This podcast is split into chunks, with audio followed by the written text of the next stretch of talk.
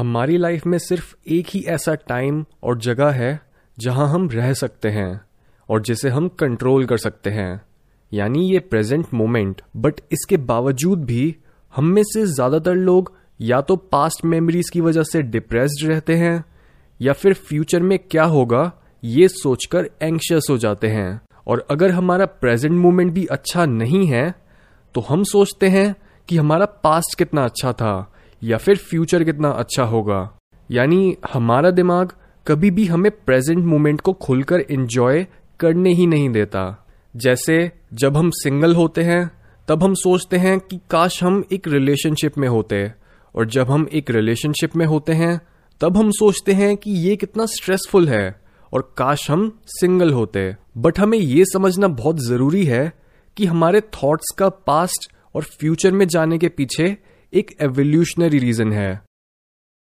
सो so, सबसे पहले हम बात करते हैं अपने पास्ट की। यानी अगर आपके साथ आपके पास्ट में कुछ बुरा इंसिडेंट हुआ और आप उसके डेढ़ दो साल बाद भी उस इंसिडेंट को नहीं भुला पा रहे हो तो इस केस में आपकी साइकी आपको बताना चाहती है कि आपने अभी भी उस इंसिडेंट को ढंग से नहीं समझा है और आपकी रियलिटी की समझ इनकम्प्लीट है। एवोल्यूशनरी साइकोलॉजिस्ट बताते हैं कि हमें हमारा पास्ट बस इसलिए याद नहीं रहता, ताकि हम बस बीते हुए इवेंट्स का रिकॉर्ड रख पाए। बल्कि पास्ट का काम है हमें ऐसी इंफॉर्मेशन देना, जिसके बेसिस पर हम अपने आप को फ्यूचर के लिए प्रिपेयर कर पाए। और हमारा दिमाग हमें तब तक अकेला नहीं छोड़ता, जब तक हम अपने पास्ट में से ये इन्फॉर्मेशन नहीं निकाल लेते।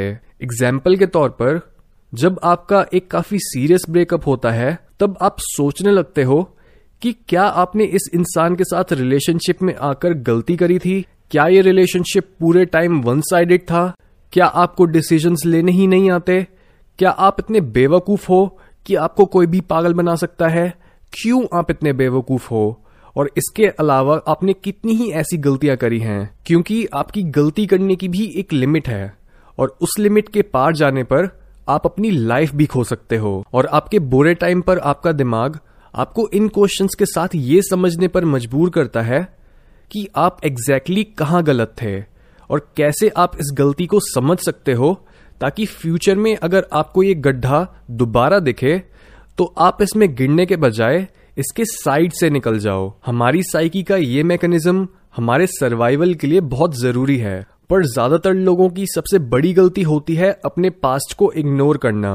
या फिर उसे भुलाने की कोशिश करना। क्योंकि जब हम ऐसा करते हैं, तब हमारी मेमोरीज हमें सबकॉन्शियसली कंट्रोल करने लगती हैं और हम प्रेजेंट में भी पास्ट को रिपीट करते रहते हैं। नाउ अपने पास्ट को ओवरकम करने के लिए हमें उस मेमोरी में वापस जाना है और हर इवेंट को डिटेल में एनालाइज करना है, ताकि अगर फ्यूचर में हम अपने आप को उसी सिचुएशन में पाए तो हम दोबारा उसके शिकार ना बने। जैसे अगर हम सोल्जर्स की बात करें तो उनमें पीटीएसडी यानी पोस्ट ट्रोमेटिक स्ट्रेस डिसऑर्डर होना काफ़ी कॉमन है, क्योंकि उन्हें अपने मिशन पर कई ट्रोमेटिक इवेंट्स को विटनेस करना पड़ता है। कई बार उनके साथी मर जाते हैं, और कई बार उन्हें कोई जानलेवा चोट लग जाती है, और जब वो एक साइकोथेरेपिस्ट के पास जाते हैं तो उन्हें बोला जाता है कि वो अपने इवेंट्स को एक सीक्वेंस में लिखें, और उनका एक प्रॉपर अकाउंट बनाएँ। इससे उनको ये समझ आएगा कि बुराई का मतलब क्या होता है और दुनिया में कितनी सफरिंग है। ये कॉन्सेप्ट 1986 में साइकोलॉजी प्रोफेसर जेम्स पेनेबेकर ने डिस्कवर करा था। उसने अपने स्टूडेंट्स को बोला कि वो अपने सबसे बड़े ट्रॉमा के बारे में लिखें और अगर उन्होंने कभी कोई ट्रॉमा नहीं एक्सपीरियंस करा है तो वो बस अपनी लाइफ के सबसे मुश्किल टाइम के बारे में लिखें और ज़्यादातर स्टूडेंट्स के लिए ये काफ़ी डरावनी प्रैक्टिस थी, पर उन्हें छह महीने तक मॉनिटर करने पर पता लगा कि शुरू के डिस्कम्फर्ट के बाद वो अब अपने पास्ट से उतने इन्फ्लुएंस्ड नहीं थे। उनका इम्यून सिस्टम ज़्यादा अच्छे से फ़ंक्शन करने लगा था और उनकी अटेंशन वापस से प्रेजेंट मोमेंट पर आ चुकी थी। यानी अगर आप अपनी अटेंशन पास्ट से हटाना चाहते हो तो आपको भी एक पेपर पर अपने सबसे बुरे एक्सपीरियंस के बारे में लिखना है और उसे पूरी तरह से समझना है। जितना आप अपनी लाइफ को एक स्टोरी की तरह नरेट करोगे, उतना ही आप अपने आप को पास्ट के चंगुल से छोड़ा पाओगे। सेकेंडली अगर आप अपनी फ्यूचर से जुड़ी एंजाइटी कम करना चाहते हो तो आपको ये समझना है कि आपका दिमाग बोल रहा है कि आपकी फ्यूचर की अंडरस्टैंडिंग इनकम्प्लीट और इनसफिशियंट है और आपको अपने गोल्स और प्लान्स के बारे में लिखना है। इन शॉर्ट प्रेजेंट मोमेंट में ना जी पाना, हमारी अपनी और दुनिया की पुअर अंडरस्टैंडिंग का रिज़ल्ट होता है।